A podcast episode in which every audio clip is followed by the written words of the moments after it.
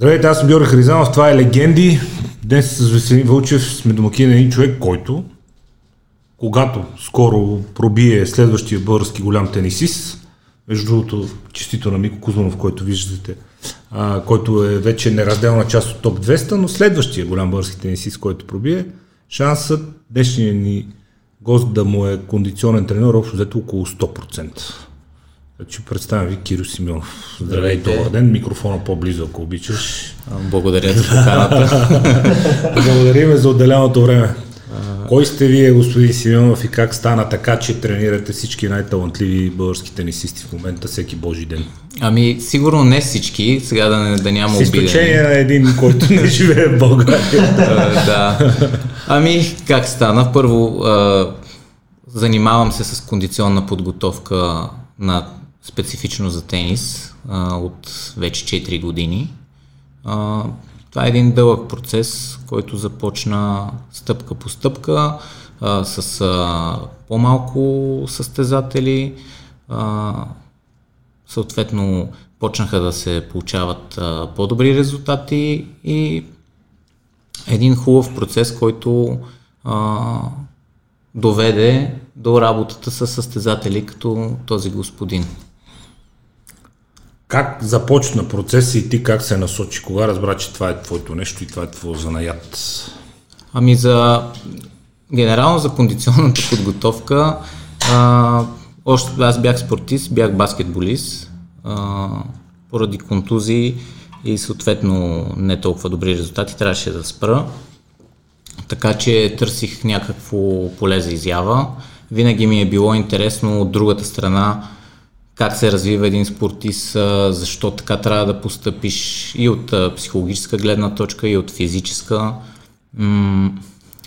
Търсих начини, търсих поле за изява и естествения, естествения развой на нещата беше да започна да се занимавам с треньорство, като съответно пътя на един треньор е най-лесният е да започна като фитнес инструктор, година след година, но винаги фокусът ми беше върху това а, да съм близо до спортистите, да тренирам като спортист, съответно за да мога да съм максимално близо до тях и да видя какво е окей, okay, кое не е окей. Okay. Така че в момента, в който спрях да бъда спортист, активен, аз продължих да тренирам като такъв, за да съм максимално близо до тях. А, в тениса попаднах а, случайно. А, Георги Йорданов беше първият тренер, с който работех. М- с него случайно се виждал е мои тренировки в а, един фитнес, в който съм се занимавал с... А, тогава имах само един спортист, а, с лекоатлет се занимавах един а, така в близкото минало перспективен състезател. Харесал е работата ми, търсеше а, и той някакъв, а, някаква промяна от кондиционна гледна точка. И така започнах. Първите ми състезатели бяха Габриел Донев и Пламен Милушев, които са държавни шампиони на двойки. Съответно, Габриел Донев стана тогава и а, след една година стана и държавен шампион за мъже на сингъл. Той вече е забрал колко пъти е станал сигурно на сингъл. Милоше стана... да, да.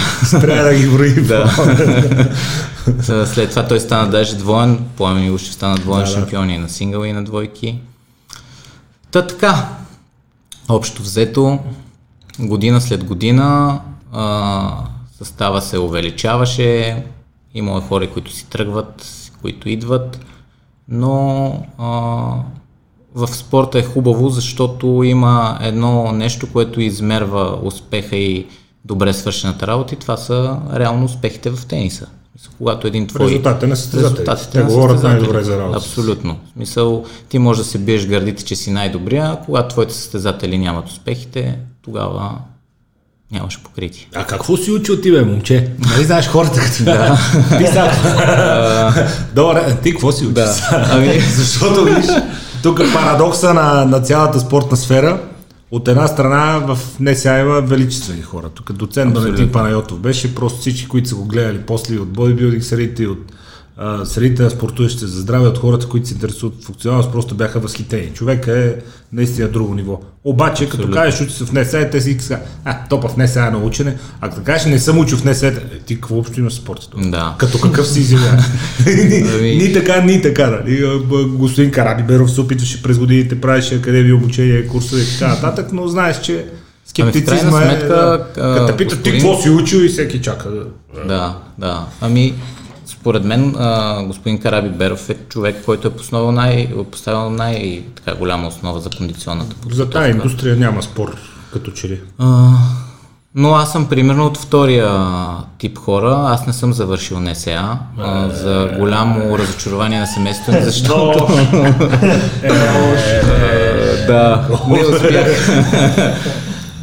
Иначе цялото ми семейство, ние сме, та, там има наши та, семейството ми снимки, баща ми, майка ми, баба ми, дядо ми, леля ми, всичките са... Ти с черната овца. А, да, то тогава още е така наречения ВИВ. да. Но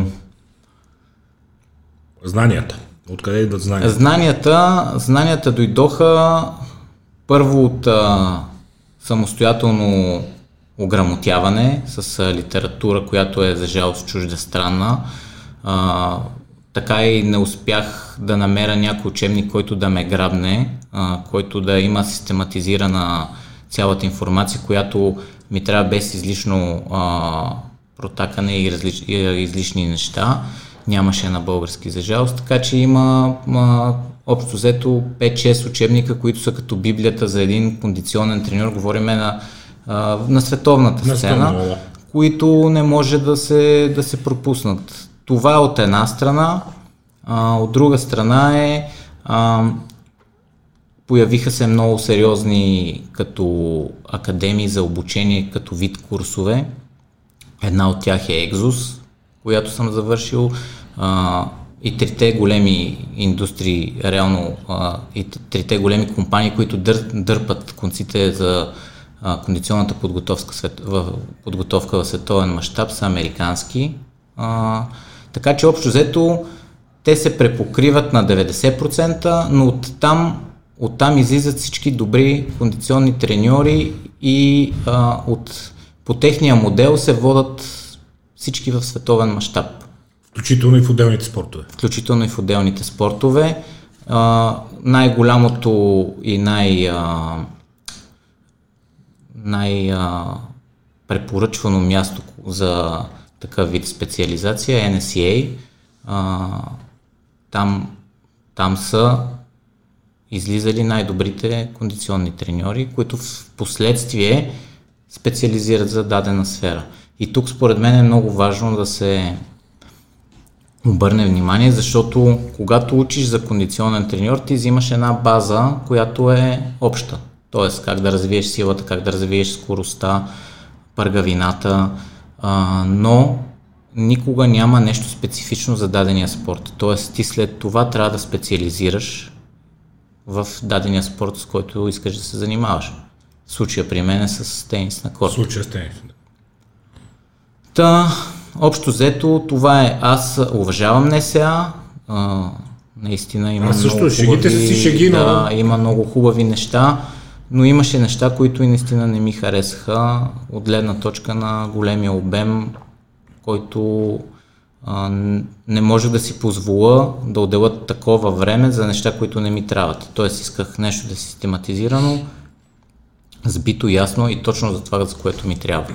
По-индивидуализирано обучение, така да го По-индивидуализирано, кажем, да не се губи толкова време в общи дисциплини, които после са ти не нужни Да, и ги забравяш да, в момента, да. в който свърши курса. Да. Абсолютно. С едно от нещата, които с Момчил Милев си говорихме и които много ми хареса в твоята работа е, че той казва, а, тук си, а, си го приказахме надълго и на широко, нали, че абсолютно излишно е, а, да речем, и, и тогава, и понеже и той има понятие, децата му играха тенис, не знам дали ще играят, но играха тенис сигурно, си, той това казва, нали, тенисистите му казаха и при крос парка, нали, той няма да става маратонец, за какво му е Абсолютно. парк? За какво му е тази? Ти имаш пет бързи крачки, после почивка, после супер интензивно разиграване 40 секунди, което е с много спринтови чески, с много резки движения, после пак почивка. Съвсем друг е ритъм, вика тия кросчета за какво сте, Да, ти няма ставаш да. маратонец, маратонци не си тичат кросове, ти за какво тичаш кросове. Подготовката трябва да е свързана с натоварване, което максимално да доближава натоварването във всеки един спорт в реалната обстановка. Абсолютно, абсолютно и смятам, че а, трябва да има строго профилирани индивидуални тренировки за дадения спорт. Тоест в конкретиката на тениса, аз когато започнах а, да навлизам в тенис средите, имаше силно изградена общност от а, тенис кондиционни треньори, които са лекоатлети. Нямам нищо против леката атлетика, но леката атлетика е лека атлетика. Супер спорт, ама да. той няма то зависи адаптация. коя лека атлетика, защото лека атлетика е много общо понятие. Да, да. да.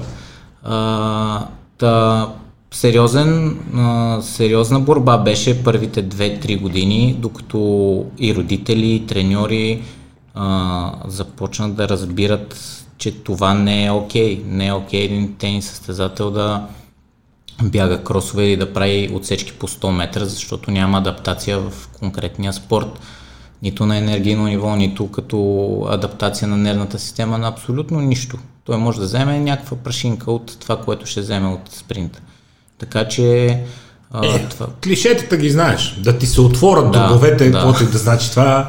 Да имаш повече въздух, каквото и да значи това. Ти имаш да, толкова въздух, да. колко може да се бъде бедия дроб, колко да е повече или по-малко, как се отваря то. Но знаеш да. ги клишетата, нали? Клишетата ги слушаме всеки ден, продължават, но а, това е. Трябва да се работи специфично и трябва да се работи в правилното направление. Какво учите и какво учехте на тези курсове, колко голяма е ролята на различните дисциплини, защото а, различните дисциплини като обем учене общо взето определят и приоритетите. Устройство на човешкото тяло, физиология на човешкото тяло, роля на различните мускули, там кой мускул как е редно да бъде трениран, нервна система, адаптация, хранене. Да, ами всичките тези са... Хубавото е, че всичките тези а, профили, да ги кажем, или раздели. Сфери. Сфери. а, бяха силно застъпени. Реално а, няма някаква сериозна разлика с това, което е в НСА. Като, като тези биохимия, физиология. А, няма, няма я масовката. Силно, всеки профил е силно персонализиран. Съответно, вече а, голямата разлика е в това, че там имаше а, с последни данни, с, а, а, да го кажа, по-модерен език, представени развитие на скорост, развитие на сила, а, развитие на пъргавина, типична сила. На база на изследвания, които те правят. На база на изследвания. това е плюса, че е много голяма аудиторията, те имат много данни. Абсолютно и представено по такъв начин, че на един млад човек да му стане интересно. Докато другото, което го виждам тук е, че е представено по един по-устарял начин и метод, който не може да грабне вниманието на младите, особено треньори, да видят красотата в, на тази професия. Докато там е много персонализирано и, как да го кажа, един вид по-търговски направено. Според мен един от проблемите с а, това е, че тук все пак Учебните помагала са доста устарели тези, които са одобрени за академичните курсове. Да. Все пак са поустаряли, по не е толкова голяма динамиката там. Все пак много от преподавателите, които преподават, моето уважение към тях, и блестящи преподаватели, пак казвам и тук са ни гостували, но все пак са се учили и са работили с научни данни на в едни други времена, в които много от нещата, които днес знаем, не са знаени. На Прост, най-прост пример давам с разчитането на човешкия геном, което се случи последните 20 години, с синтезирането дето е растежния хормон, например, който се случи последните 20 години. Изобщо последните 20 години се случи неща, които не се е успява науката векове преди това да, да стигне. Да. И липсата на тази динамика е проблем. И второто нещо, това, което ти спомена, клиничните изследвания, Штатите са убийствени. Там, примерно, изследвахме 100 хиляди футболиста. Да. изследвахме 300 хиляди баскетболиста. Да намерим България 300 хиляди баскетболиста. Не, там до такава степен Жестоки са това. Мене ме убиват редовно такива числа. Изследвахме 5 милиона души, които бягат за здраве. То не, то не само а, числата, то просто се случват такива неща, където не може... Примерно, един от а, топ а, треньорите, а, Као Дайет се казва, той е създател на реално в спорта нищо ново не може да се измисли. Да кажем, той е комбинирал а, няколко различни метода.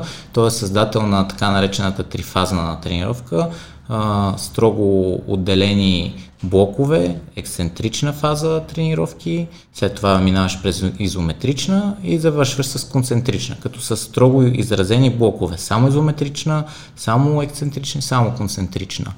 Да, в неговата книга а, пише особено за изследвания в Штатите са стигнали до там, че когато един техен а, състезател се разболе, те знаят кога ще се разболе и защо се разболя. Тоест, много често грипа е следствие на сериозно претрениране и висок интензитет. Система, да, да, да. И то е нещо търсено и чрез това те правят проверка до къде са стигнали, което за нас е нещо като извънземно. Космос. всеки ден се следят показателите и ти да знаеш кога да. ще го смаеш, ще опадне имунната система и е по-податлив. А, да. Е, поне споменахме доцент Валентин Панайотов. Той казва така, силата е основата на всичко. Защото когато имаш сила, тя може да бъде трансформирана във всички останали качества. Скорост, издръжливост, Абсолютно съм бързина, съгласен. взривност. Да. Силата е в основата на всичко. Сила се прави само при тренировки с тежести. Да, сериозно. абсолютно. Абсолютно. А, аз нямам наблюдение над хиляда човека, както говорихме в щатите, но да кажем работя с около 20 състезатела, които са в различна възраст, и момичета и момчета, предимно момчета, от мъже до деца на 12 години. Съответно при 12 годишните вече за, те първа започва работата с тежести. Там си още на база двигателна да. култура се изграждате първа. А, но ето сега, примерно, ние сме в а, началото на подготовката, а, макар че начало на сезон, край на сезон в тениса е много така обширно понятие, защото Условно тук, е да се приема, да. че около нова година, декември, нали, след Мастърса. Е, да, да. при мъжете. Стига да стигнем да. до Мастърса. А, та, ето сега в такъв начален етап от подготовката, когато а, ние сме с а, силно изразен характер на сил, развитие на силови качества, и не работим почти нищо конкретно върху скоростта, скоростта се покачва. Съответно, това е пак препокрива думите на, да. на господина, че силата е в основата на Има ли я силата е лесно да я трансформираш после? Има я и скоростта. Това, е да. А, особено когато работим, ние сега работим в ексцентрична фаза, т.е. в дългото движение, м- в съкръщаващото всъщност. А, тогава се научава и мускула да работи и съответно, примерно в нещо, което е като тениса, което е много голям проблем, много от състезателите чисто линейно са много бързи. Тоест, ако сложиш на един спринт, може да, да почти да се конкурира с лекоатлети. Но когато дойде време за смяна на посоката, там е голямата разлика. И точно с тези фази в ексцентрична фаза много добре, много добре се повлиява. Мускула, тялото се научава да абсорбира тази енергия и да я насочи, в обратната, да насочи посока. в обратната посока. Така че ето сега, в един период, в който работим за сила, пак имаме покачване на скоростните качества. Къде е биохимията във всичко, което правиш? Защото скоро, между другото, много готина а, философия взе един Питератия беше а, гост скоро. Той е лекар американски, който работи по а, основно по антиеджинг работи последните години но той казва, тренирайте с тежести, не спирайте, тренирайте никога и ни, за Бога не се контузвите. Смисъл, пазете се от контузите. Защото изнесе ужасяващи данни. Смисъл, ти за 10 дни на легло губиш мускулна маса, която за 6 месеца не мога да наваксаш после. За 10 дни губиш мускули, които с усилени тренировки могат да извадиш. Колко сила губиш пък, да не ти говоря. Ужасяващи са нещата и той казва смисъл в никакъв случай не се контузвайте. не, не спирайте, тренирайте, движете се, тренирайте с тести и се пазете от контузии като дявол от тамян. Да. М- между другото, основното нещо, което е когато се работи за кондиционна подготовка, че не трябва да се контузва даден състезател. Тоест ние трябва да търсиме превенцията. Превенцията на първо място, а, модела по който трябва да се работи е първо да се намерят, примерно, говорим конкретно за тениса. Тенис е силно асиметричен спорт. А, играе се главно от една ръка, сервираш, приземяваш на един, на един и същ глезен при сервиза, съответно се получават голями асиметрии. А, с засилена външна ротация, съответно на, на другото рамо вътрешна, много стегнат става глезена, на който се приземява след сервис. Първото нещо е оценка на, на двигателните функции и съответно мобилност, стабилност на тялото. Оттам вече работиме върху му, му, реално подобряване на мобилността, където има нужда и а, засилване на стабилността. След това вече търсиме силови качества, т.е. ние първата работа, която е, трябва да намериме слабите и дисбалансите. Не искаме по никакъв начин да ги изравним, защото в случая за тениса би било пагубно, когато искаме да изравним примерно двете ръце вътрешна външна ротация, съответно сервиза веднага ще падне силата му, но трябва да се придържаме към някакви допустими граници, в които да няма риск от контузия. Къде е тук биохимията, т.е. всички вълшебни свойства последните години, които се преписват на магнезия, занимават ли те тази тема и как гледат на това състезатели, особено подрастващите, защото и ние сме били тинейджери, знаеш, това е коли, вафли, въобще никой да, не интересува да. морето до колене, разрешил, обмяна перфектна, каквото и едеш, проблем няма никакъв, сгъваш, тъпчеш там, само да не си гладен да ви си тия тренировки, то е страшно. Ами, от тази гледна точка аз съм се фокусирал изцяло върху кондиционната подготовка. Доверяваме се на хора, които наистина са а, okay. доста силни в тези okay. сфери. Работиме с съответно доктори, които те се грижат а, за приема на добавки на дадените състезатели. Супер. А, аз, по моне, моето разбиране че всеки трябва да се насочи към нещата, които е силен. На мен това не ми е силна страна. А, аз обичам знанията, съответно практиката чисто за кондиционна подготовка с хранене, възстановяване. Възстановяването се грижа от гледна точка на превенцията от контузии, но особено за добавки и за хранене се доверяваме на специалисти, които Супер. са силни в това. Супер, това е още по-добре. Тук, между другото, това е хубава тема, защото преди 5-6 години бяхме на симпозиум а, международен в Харватска. А, представлявах аз и още няколко българи, България, като темата беше хранителни разстройства и булимия. А, много сериозни а, заболявания. Те се водят психически заболявания. Те са психически да. заболявания, да. А, съответно... И анорексията и булимията и анорексията и, и булимията, да. И съответно каза, че е необходимо след като си спрял, примерно си се изчистил, са необходими 7 години на мозъка, за да се, за да се водиш като, като оздравял. Трябва да възстанови едни баланси там, той има връзка с допамина, когато се чувства щастлив, просто анорексистите се чувстват щастливи, когато са клющави.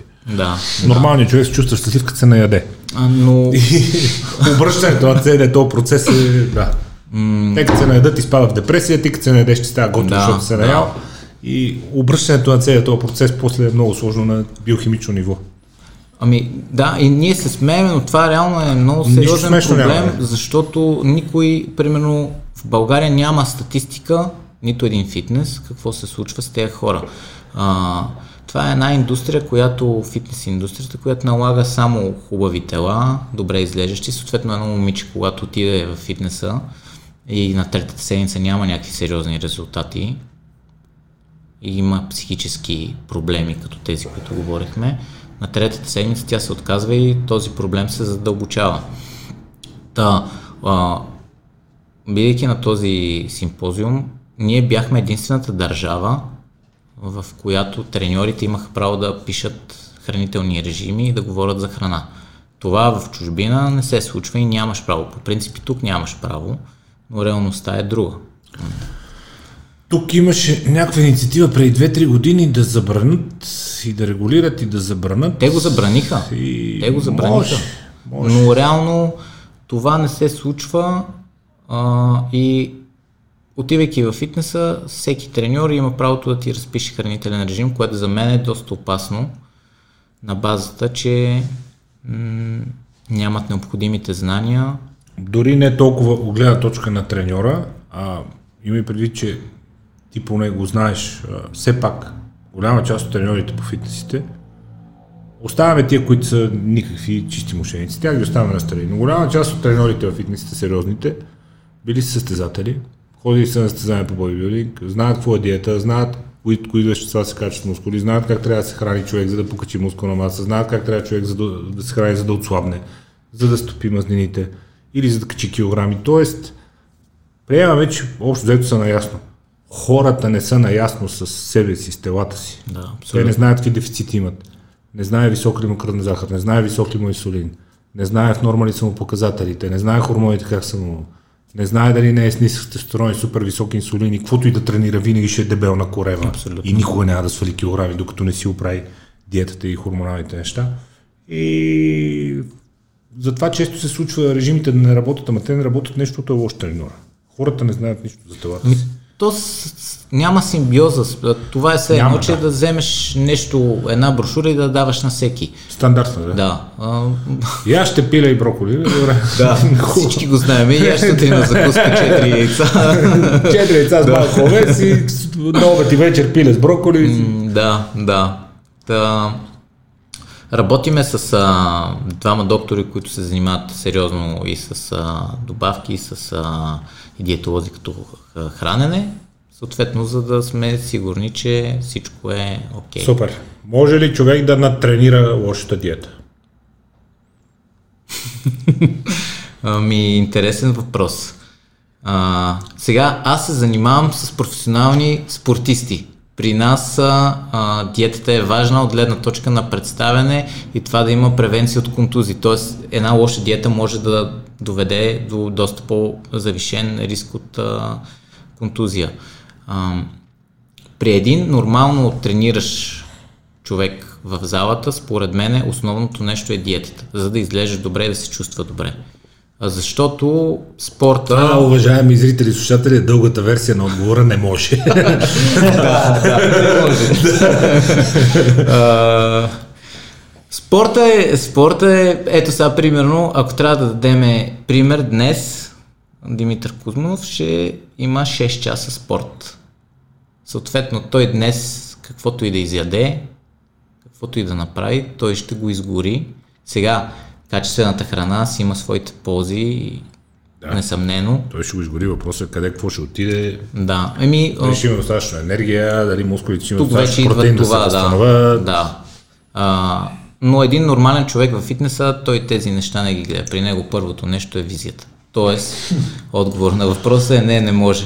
То особено ако първото нещо е визията, значи най-първото нещо става диетата. виж. Да, О, така гледам, че- горките хора просто има разни. Ей, търчи, ще, ще изкърти тази пътека, разбираш. Ма, бяга, И под наклон, така, стабилно. А, не, под наклон са ми любими жените. Защото е качва не с такъв наклон и се хваща за дръжката и ходи. Изкачва Еверест, бе. Какво правим, бе? Нищо не изкачва, тя се стара вече като от наклона се компенсира от наклона, тя, тя пак си е под прав ъгъл на пътеката, обаче пътеката е дигна. Сутрин са пълни по фитнесите пътеките. Е, да, Пътеките са пълни. Абсолютно излишно. Другото... По-добре от нищо. За много хора това е фитнес, да. По-добре от нищо. Фитнес е да не се наядеш като един животински вид, който по коледа използваме за хранене. Това е- Важното е хората да спортуват. Разбира се. независимо как. Разбира се, а, по-добре от нищо, разбира се. Разбира се. Абсолютно. Плюс това аз смятам, тук последните изследвания, където излезнахме, че сме от най-затластелите, ние сме си спортна нация, Не съм която е убеден, активна. е затостен. Ами аз не съм убеден, но доста, доста... Имаше някакви много изследвания сред децата, Да, сред пак децата. не съм убеден.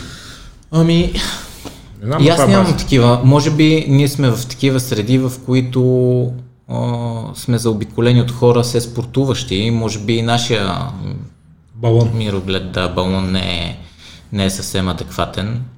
Може би ако се разходим по селата и по другите, ще е друго, но По принцип, спортуващите хора са извън, извън а, а, тези класации, защото е изрично се казва. Да, изрично се казва. И по принцип спортуващите хора, защото се предполага по дефолт, че когато човек се подлага на тежки натоварвания, е съвсем друго е съотношението а, мускули, подкожни мазнини и Body Mass индекса, който е универсалният в медицинските среди индекс за измерване на затластяване и така нататък, при спортистите просто не въжи. да. Защото а, един бодибилдер, един штангист, един борец тежка категория, той се води тежко затластял. по медицинските стандарти на Body Mass индекса, а всъщност е с 2% да. кожни мазнини, нали? целият във вени и в такова. Нали? Така че е, ясно е, че тези медицински стандарти при спортисти не въжат, но сигурно има нещо, за да сме начало в толкова класации. Ами, искрено се надявам. От ефтина храна, от кости храна, от да, най-добре подбрана храна. От... За мен това е голям проблем. Не, че не се движим или не сме спортна нация. Според мен са много факторите, точно където ги каза. Храна, плюс това другото, което е, за жалост наистина виждам по-малко деца да спортуват в училищата, което това вече е работа и на директори, и на, и на учители по физическо, на родители най-вече, да създадат тази любов към спорта, защото реално спорта е нещо, което изгражда един характер на един бъдещ млад човек. Там имаме един проблем, така както сладко си говорим, защото и ти в крайна сметка по отношение на твоята работа си ам, така, продукт на американската образователна система заради професионалното образование, което си получил. Нашия проблем е клубното начало на спорта тук, докато щатите е академичното начало на спорта и там се спортува в училищата, в колежите, в университетите. Докато тук спортните клубове и игрищата навсякъде са пълни с деца, в училище на физическо никой не ходи, защото вика, сега се изпоти, па после трябва да се преоблека, па за часа, па кога да стане, ма къде ще ми ходиш по са в училище, в това, това, я виж там каже учител, е, че те боли корема и не... Да, така че спортните клубове са пълни с деца, в училищата, за съжаление, наистина не върви добре, но, както се казва, пак поне са пълни школите с деца, което пак е нещо. Да, За училищни да. спорт съм съгласен, но това е повече на родителите решение и то е до някъде обосновано. И ти после си на тренировки, сега какво ще ми ходиш потен в училище там? Да. Ами... за, жал се, за жал се така. За жал се така. За жал. Аз го казвам наистина за жал, защото а, моята баба е учителка, беше учителка по физическо а, и тя реално даваше всичко възможно а, нейните ученици да се обичат спорта. От а, баба ми беше баскетболистка, била е баскетболистка, а, създаде на, от училищно ниво тя даде път на едни от двамата най-добри баскетболисти, Людмил Хаджи Сотиров и Сашо Груев, които са... Удо ли е бил при бабата?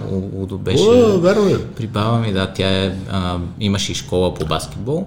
Кое училище? 138. Юрий Гагарин. Юрий Гагарин. То вече не е Гагарин. То е... Аз бях там за една година. Ама аз бях там за една година. Аз си доучих 8 клас там, защото бях в едно експериментално преди това училище до 7 и после там изучих една година 8. И след да. това 93-то. Много баскетболисти са излезнали от това 138 и бастирията ги пребивахме на градското. да, и аз всеки да. път, като отиваме на градско, на полуфинала ни бие втора английска и после строителния размазва втора английска. Ами ние, между другото. Отмъщава за нас. Строителният техникум бяха кърфицата, тинката, Бог да го прости, страшен беше строителният техникум. Цялата Строителни... ЦСК старша възраст бяха строителният техникум. По мое, по мое време нямаше. Тех на градско. какво правим, разбираш. Ами явно през годините още така се... На, а... на Румен Пейчев, старшата възраст на ЦСК, бяха отбора на строителния техникум. Ами, и да. ти, да, здравейте, момчета. Какво направиш? да. Но ето пример как един, един човек може да запали а, деца по спорта и когато в едно училище прино знаят, че там има много силен баскет, баскетболен отбор, много деца отиват в това училище и най-малкото заради това. И това му е силното, както казахме в Америка, че го има развито като академично. Тоест много децата отиват там и заради образованието, но и заради дадения спорт и да спортуват. Тук при теб тренират спортисти от различни клубове. Има ли това значение за твоята работа или единственият ти проблем може би е, че все пак София и има таланти от страната, на които им е трудно да обръщат внимание и на родителите им е сложно да, да се занимават по-концентрирано с тях. В София има ли значение кой в кой клуб е? Ти работи с състезатели от различни места? Да, ами не, няма някакъв сериозен проблем. Аз работя сериозно с двама треньора, Валю Димов и Григор Костов а, смятам, че е много важна връзката между отделните звена. Кондиционен треньор, тенис треньор, физиотерапевт, доктор. Те, колкото става по-добър един състезател и по-голям, тези звена се увеличават. Съответно, това са двамата, аз общо взето работя с треньори, не с клубове.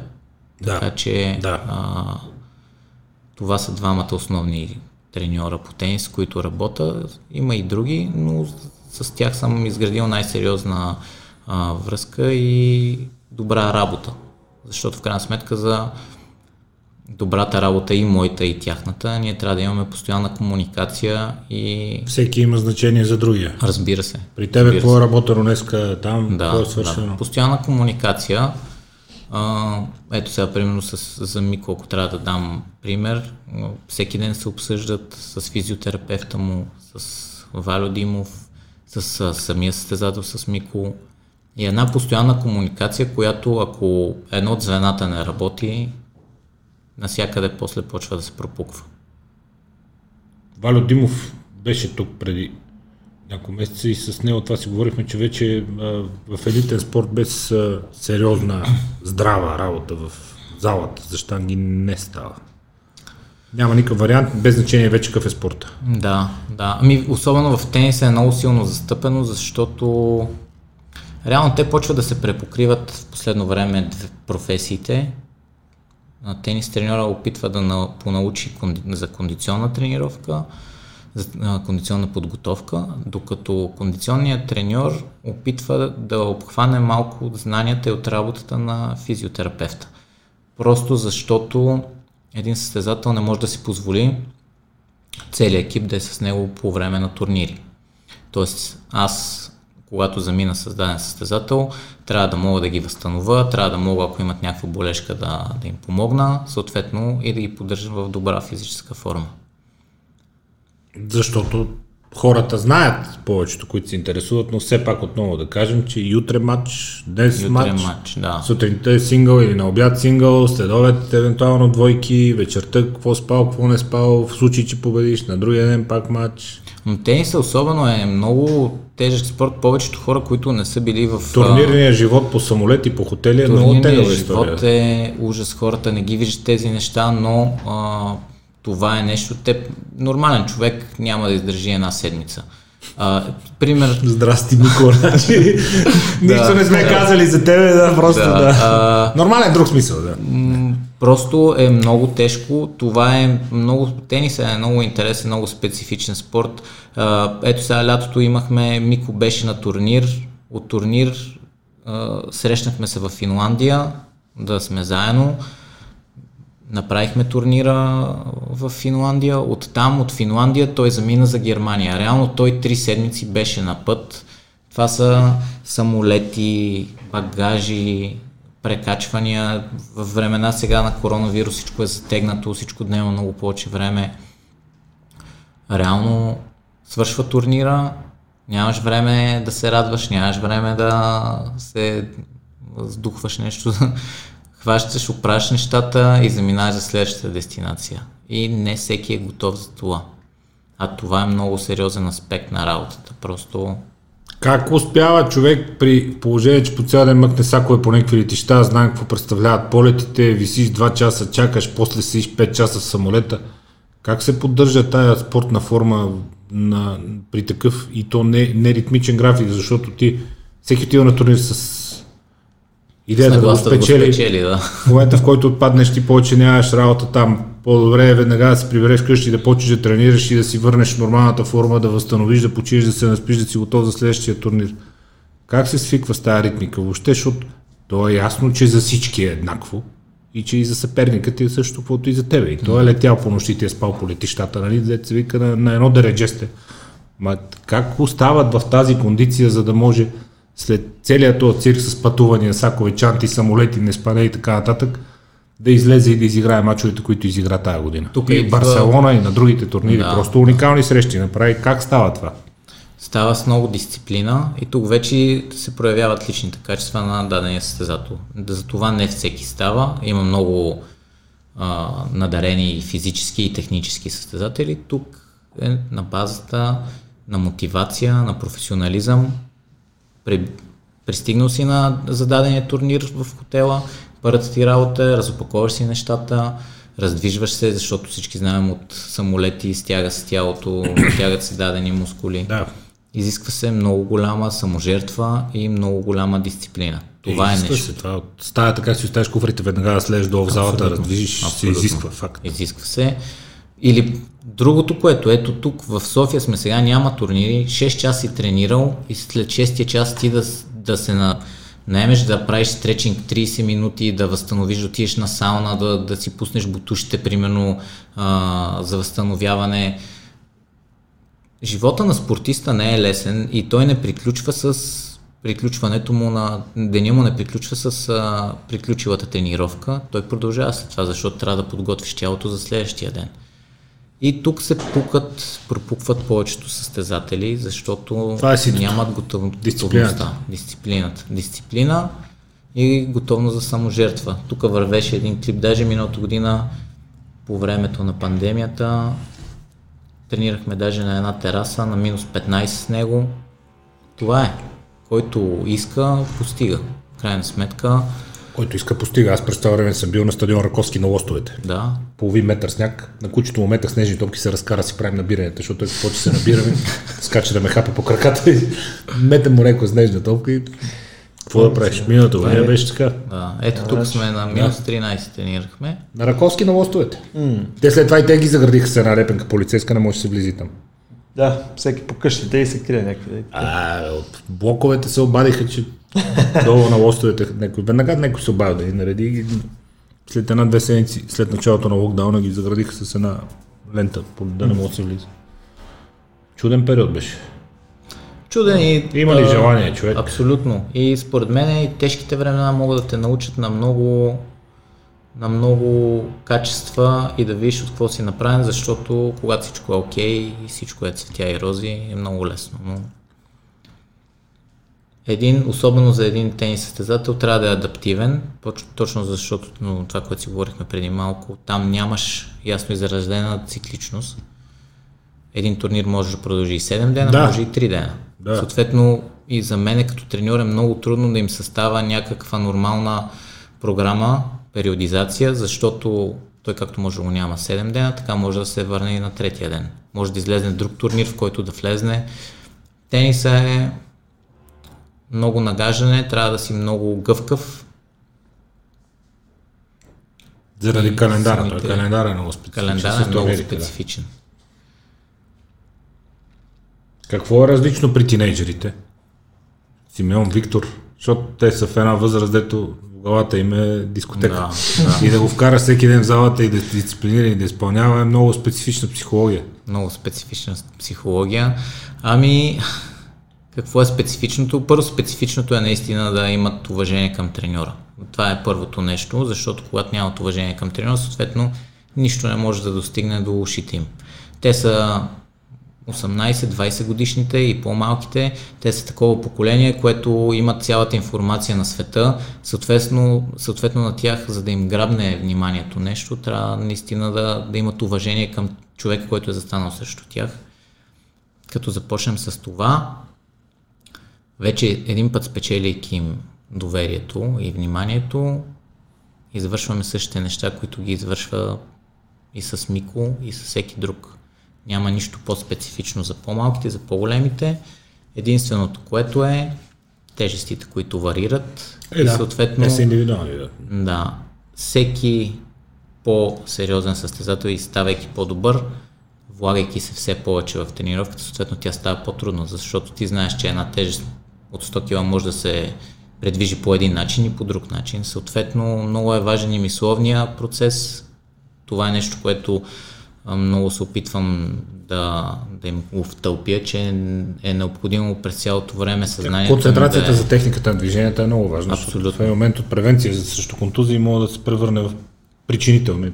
Да, а и, а и не само. Ти поставяйки си съзнанието, че си на матч, ти можеш да тренираш даже в залата по штанги, концентрацията си и, психическата си устойчивост. Въпрос на настройка. Въпрос на настройка.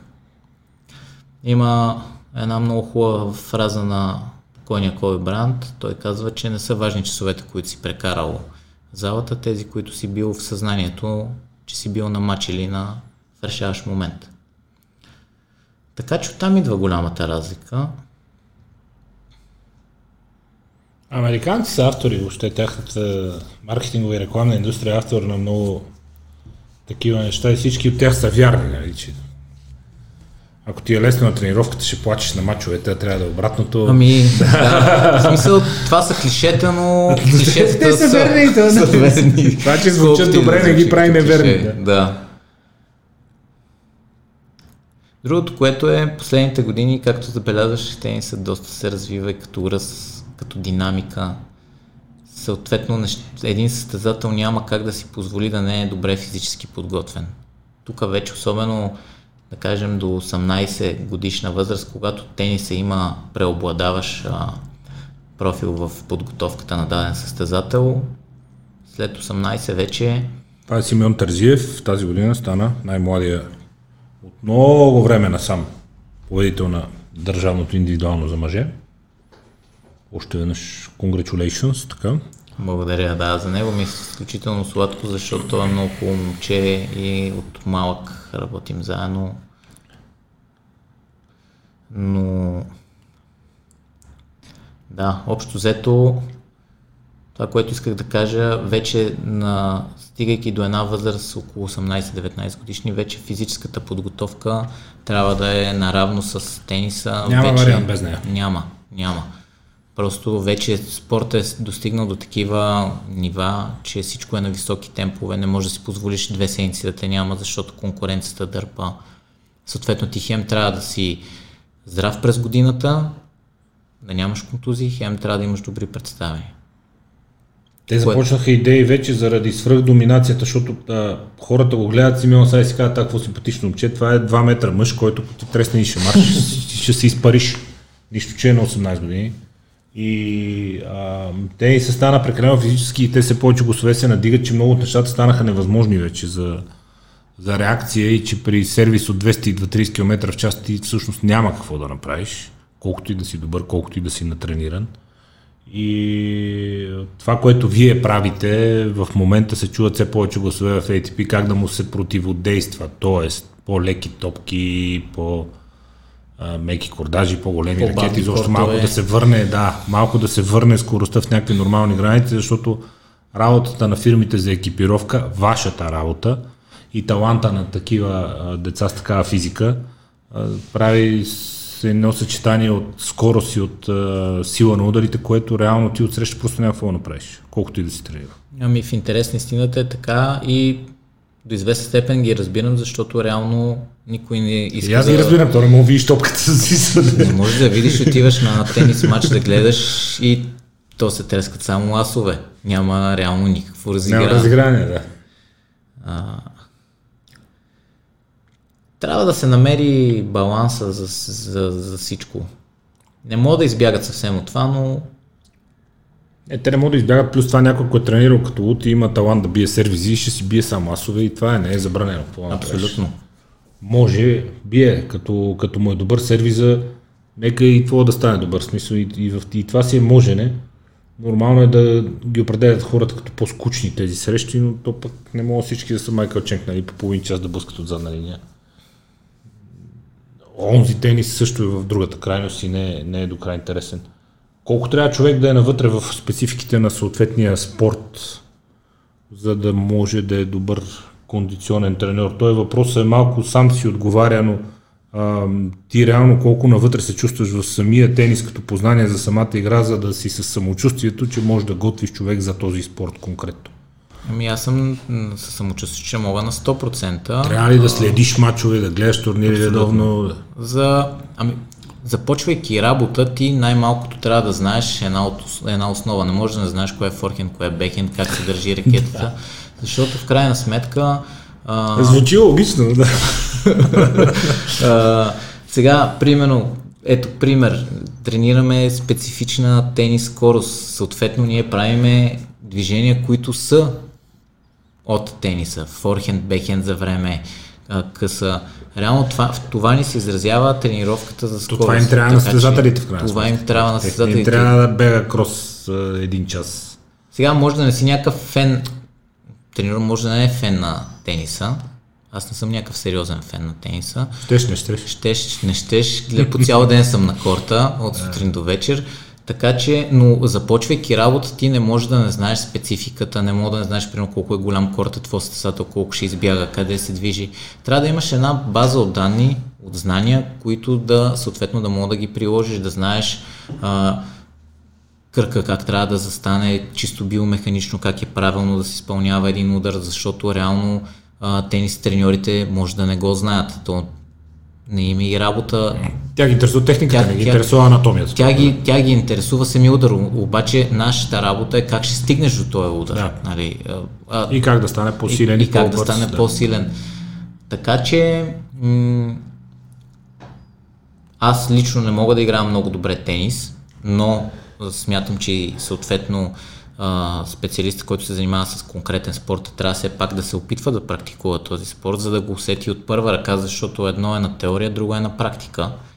На теория можеш да, да знаеш много неща, но тръгвайки да ги правиш практически, да видиш, че не е толкова лесно, съответно да се поставиш на, на мястото на този, който ти учиш, защото на тетрадката може да пише тук лаките трябва да застане не еди колко си си и това е, и ти да го изискаш от тенисиста, от състезателя, но то да не се случи. И съответно, когато ти тръгнеш да го правиш, да видиш, че нещата не стават от днеска за утре. Изисква се повече време, изисква се повече търпение. А, та така, чувствам се достатъчно уверен. Има, а, за щастие, пак американците, а, един а, бивш двойков играч, той специализира а, в а, кондиционната подготовка, съответно взе там най-високите им нива като, като образование и създаде институт по тенис в Штатите. Има и такова нещо, което се занимава само за тенис подготовка. А, пуснаха нещо, което е специализирано за тенис сервис.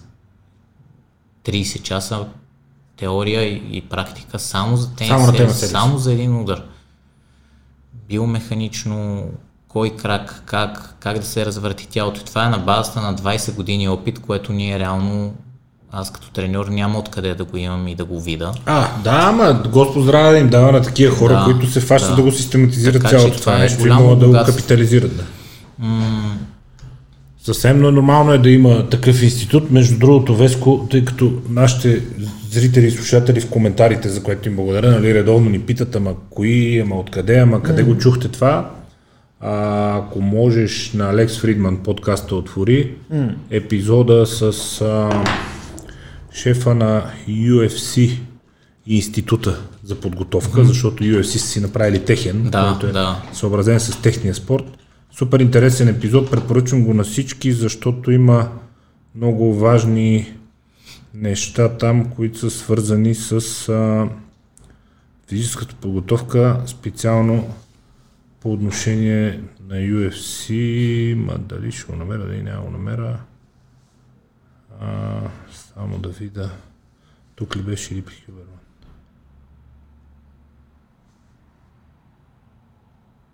Грешка. Хюберман. Доктор Дънкан Френч. Вайс президент на, в перформанс, в, по перформанс в UFC Performance Institute. Хюберман Лап, доктор Дънкан Френч. Страхотен епизод там по отношение точно на, на биохимията и то от гледна точка на изцяло на функционалност а, са засегнати точно темите, да, нали, а, огромната разлика, която има между 10 серии по 6 повторения и 6 серии по 10 повторения Да. огромната разлика в хормоналния отговор, в начина по който реагира тялото, колко повторения е най-добре да се правят за, за се предизвика метаболитната реакция, с която утре състезателят ти да дойде по-як от вчера, други ден да е по-як от утре. А, коя, коя система на, на работа помага и то пак при хора, които търсят основно функцията, базирана върху силата. Така че супер интересен епизод. Просто спомена институт, UFC си имат и техния институт и Супер, ще го благодарение на братите американци имаме възможност. Върни го горе на картината. Само да видят да го да, всички хора и така. огледавай, да. Чудесно. Да, това е. Ами много се развиват хората. Много, Еми, те напред, ние след тях. да. Поне вече живеем в такива времена, в които имаме достъп до всичко. Ако ще го обърни само да не... Обърнато е, да. А, добре. Да не откуват. Окей. А, хората се развиват. Ти на къде се развиваш? Тениса добре, а други спортове, колко още състезатели, изобщо как си виеш за тебе перспектива, защото всеки млад човек има планове и а, стремеж да разраства това, което прави. Ами, Какви ще ги върши Кирил Симеонов следващите години, Кирил освен Симеонов, всички талантливи тенисисти, с които работи? Кири Симеон си е тук в България. Аз съм си голям родолюбец, а и съм се установил вече в България. Имам си жена, две деца тук. Така Супер, че да са живи здрави. благодаря. А, силно установен тук съм си, ще си работя в България. Ще направя всичко възможно да развиваме българския спорт, в частност тениса. М, имам някакви така от миналото стремежи към баскетбол, но не виждам на този етап как могат да се случат. Имам сериозен ангажимент към състезателите ми, така че никъде няма да мърдам. Защото в крайна сметка това е една обща работа и не може днес да си тук, утре да те няма. Как се надгражда тя? С още състезатели, с собствена база, въобще, кое е нещо, което те движи за напред? Излизаме малко от настоящето. Ами, общо взето, в, в случая сега, успехите на състезателите, те ме движат напред. Те са нещо, което най-много Супер. ме амбицира. А, Връщаме се едно, че аз съм състезател. Съпреживявате. Да, адреналин, а, емоции и негативни, и позитивни, но ги има. И то тези спортните, които толкова са ми липсвали. А, да, Има ли нужда човек от отделна база или това, което имаш като условия, ти в Next Level работиш тук? На в Next Level използваме залата, да. А, хубава зала и то от гледна точка на това, че тя ти е празна сутрин и тази с групови тренировки, която с голямото Да, място и там да. може да правите с особени движения, които изискват повече място. Има и всичко за силова подготовка. Различава ли се по нещо, да речем, от залата, която лично ти би направил за това, което работиш? Определено се различава. Какво ти липсва? Ами липсва ми, най-вече ми липсва пространството на първо място и това залата да не е пълна с всякакви хора, защото в крайна сметка аз работя с спортисти, а масовите хора в фитнеса отиват просто да тренират за здраве. Някой би казал, че отиват за да си или ровят да в се телефоните. Снима, да. И сме имали доста инциденти, примерно, а, то тук вината не е тяхна. А, примерно някой състезател тръгва да прави подскоци, някоя жена се цъка по телефона и просто излиза пред него, сблъскват се. Това, Е, да, това са нямат хора, неща, не, които култура. нямат култура в те първа фитнеса. се изгражда, да. ще свикнат, ще се научат. да. Но да, има така. Важно е да не спрат да ходят. Важно. Ходете в фитнес и ще се научите. да, по-скоро знаете ние ще питайте. спрем да ходим в фитнес. Нека да ходят. някой тенисист, ама то не е бог за умирането. А, То общо взето, иначе фитнесите много се развиха последните години, реално няма нещо съществено, което да, да го няма. Сега, примерно, би било супер да имаме шейна да путаме, къде да направим един спринт, примерно, или Аз това ще висок да кажа, някоя закрита хвърлиме. пистичка Да, за функционални да. тренировки трябва да има някак, където да се... Един, една зала тип кросфит покрива 99% от А какво ти е мнението за кросфит? Защото а, сам знаеш, в началото името, което излезе на кръговите тренировки, беше а, кросфит, нали?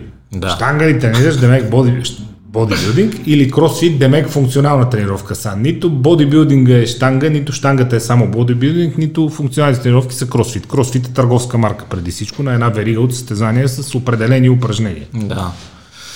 Какво ти е мнението за кросфит? Мнението ми е, че а, то е сбор от, както каза, много, реално трите му основни. Звена, гимнастика, штанги и издържливост като нещо като бягане, някакъв вид а, Нещо endurance.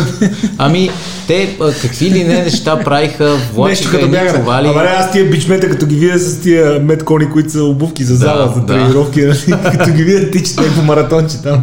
Нещо като бягане е много сполучливо. Виж сега, то си има и плюсовете и минусите. Много хора запалиха към спорта, а, кросфита, много хора запалиха към спорта. Защ... А, най-хубавото нещо за мен е, че върнаха любовта на хората към уейтлифтинга. Това, което беше Караха много забравено. хора в залите и малко разнообразиха шаблона на Абсолютно. бодибилдинга, което е Да, безспорно. да. Стана по-интересна тренировката. Но другото, което е наистина трябва да сложи на масата е, че А, при кросфита шанса от контузия е нещо главоломно. Поред мен е шанса да не се контузиш. Да, е минимален.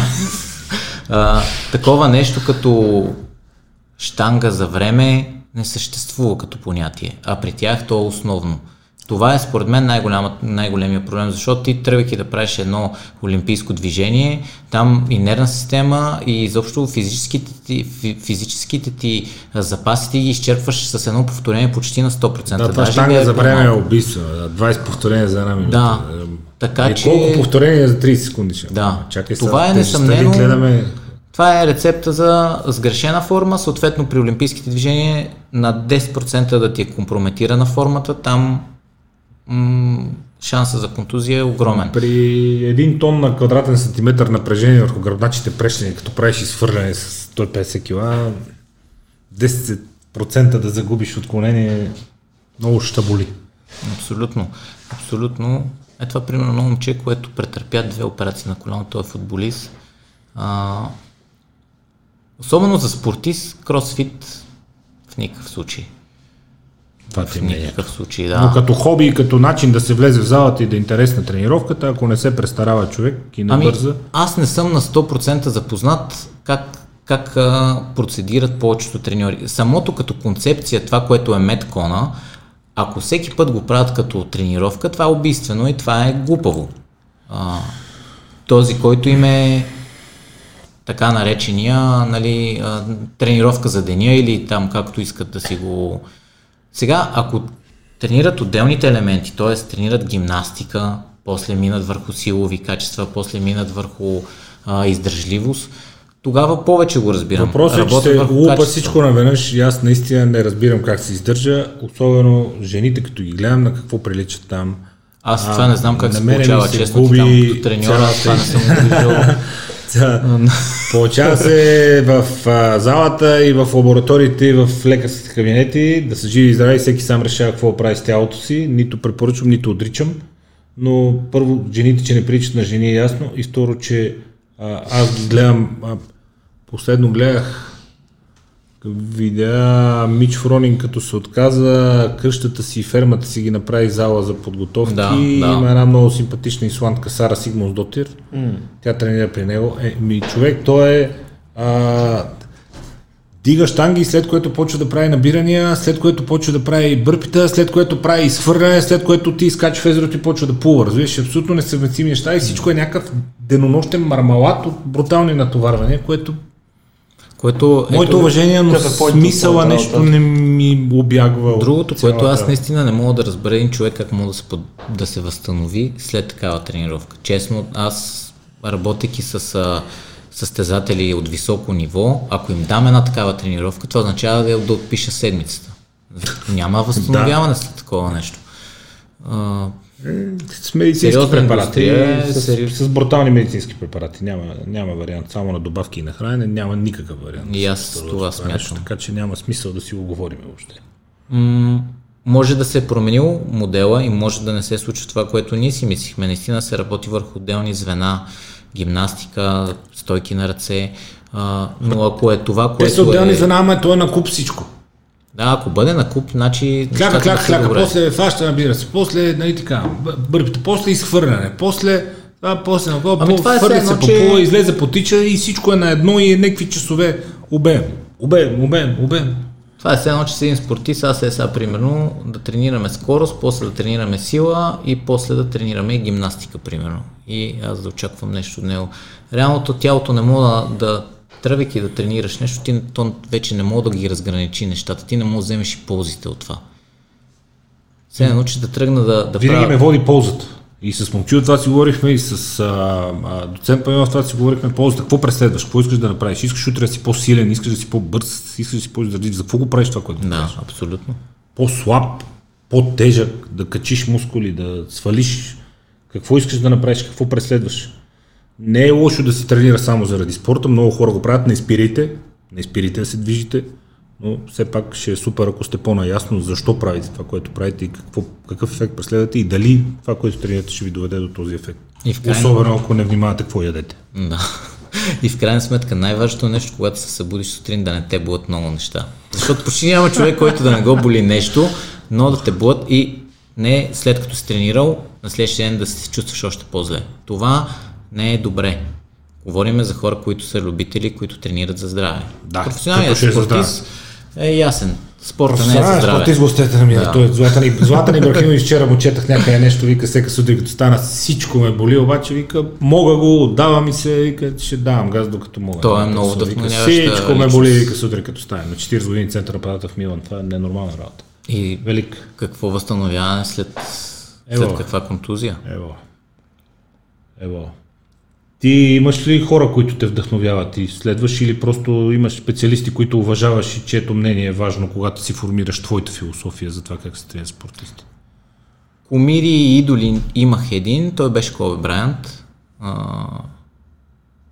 Той ми беше наистина така човек, който най-много ме вдъхновяваше като, като мисловен процес, като човек, който се е раздавал по време на тренировка, самата му подготовка.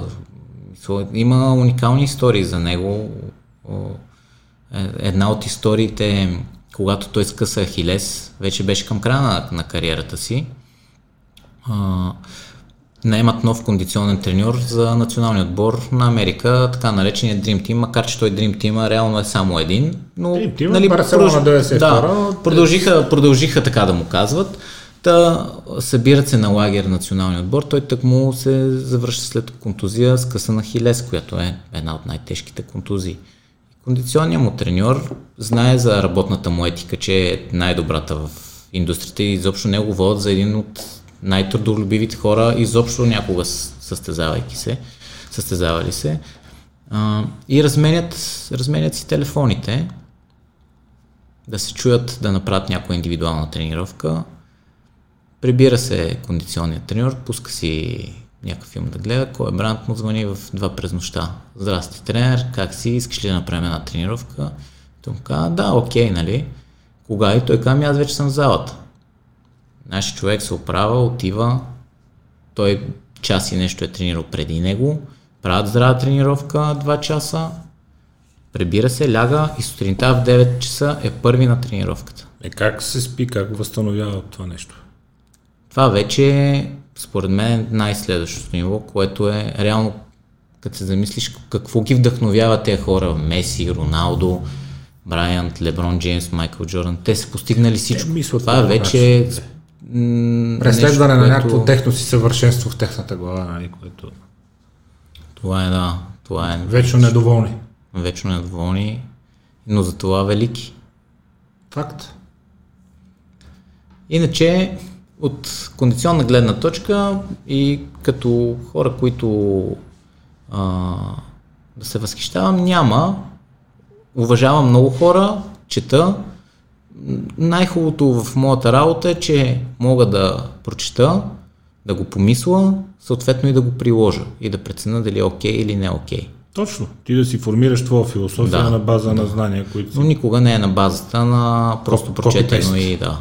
Задължително гледаме да е, да е проверено и първо, първо през мен и след това вече да го пробваме с някой състезател да видим. Като пак е необходимо време, за да се извадат някакви, някакви изводи. Остава ли ти достатъчно време да учиш? Остава ми време да уча. С желание всичко се постига. Късно вечер, след работа, събота, неделя.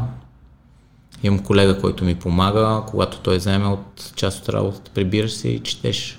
Между другото, винаги има време човек да тренира и да учи. Да. Аз като... Скоро бях им приятел, викам, засеках в студентски град. Е, Какво става? Викам, е, сега тръгвам от днес, сега тук и това. Бе, на мен много ми спортува, няма време. Викам, това е любимото ми невярно оправдание. да. Ама, сте едно, че да кажеш, нямам време да ям. Всеки, Всеки има да един час, всеки има и кога да учи. Абсолютно. Вместо да слушаш в колата да, радио с някакви хитчета, ще си пуснеш някой подкаст, че ще си пуснеш някой документалистика, ще ти върви и ще ти се пълни главата съзнание, така че всеки има време да тренира и да учи. Ако все пак ви вълнуват специфични неща, ако се занимавате с тенис, ако детето ви се занимава с тенис, Кирил Симеонов е за вас във Facebook, в Instagram и всеки ден в Next Level на Симеоновско В От понеделник до петък. от понеделник до петък, събота и неделя не се занимава. Да. Аз и събота съм там. Аз и събота съм там, но някой работи на повече върху себе си. А, успех и здраве. Всички около теб да са здрави, да няма контузии и да вървите смело напред, да си сбъдвате мечтите. Благодаря. До нови срещи, за да видим как върви изпълнението на плана. До нови срещи, живи и здрави. Успех! Всичко добро, чао!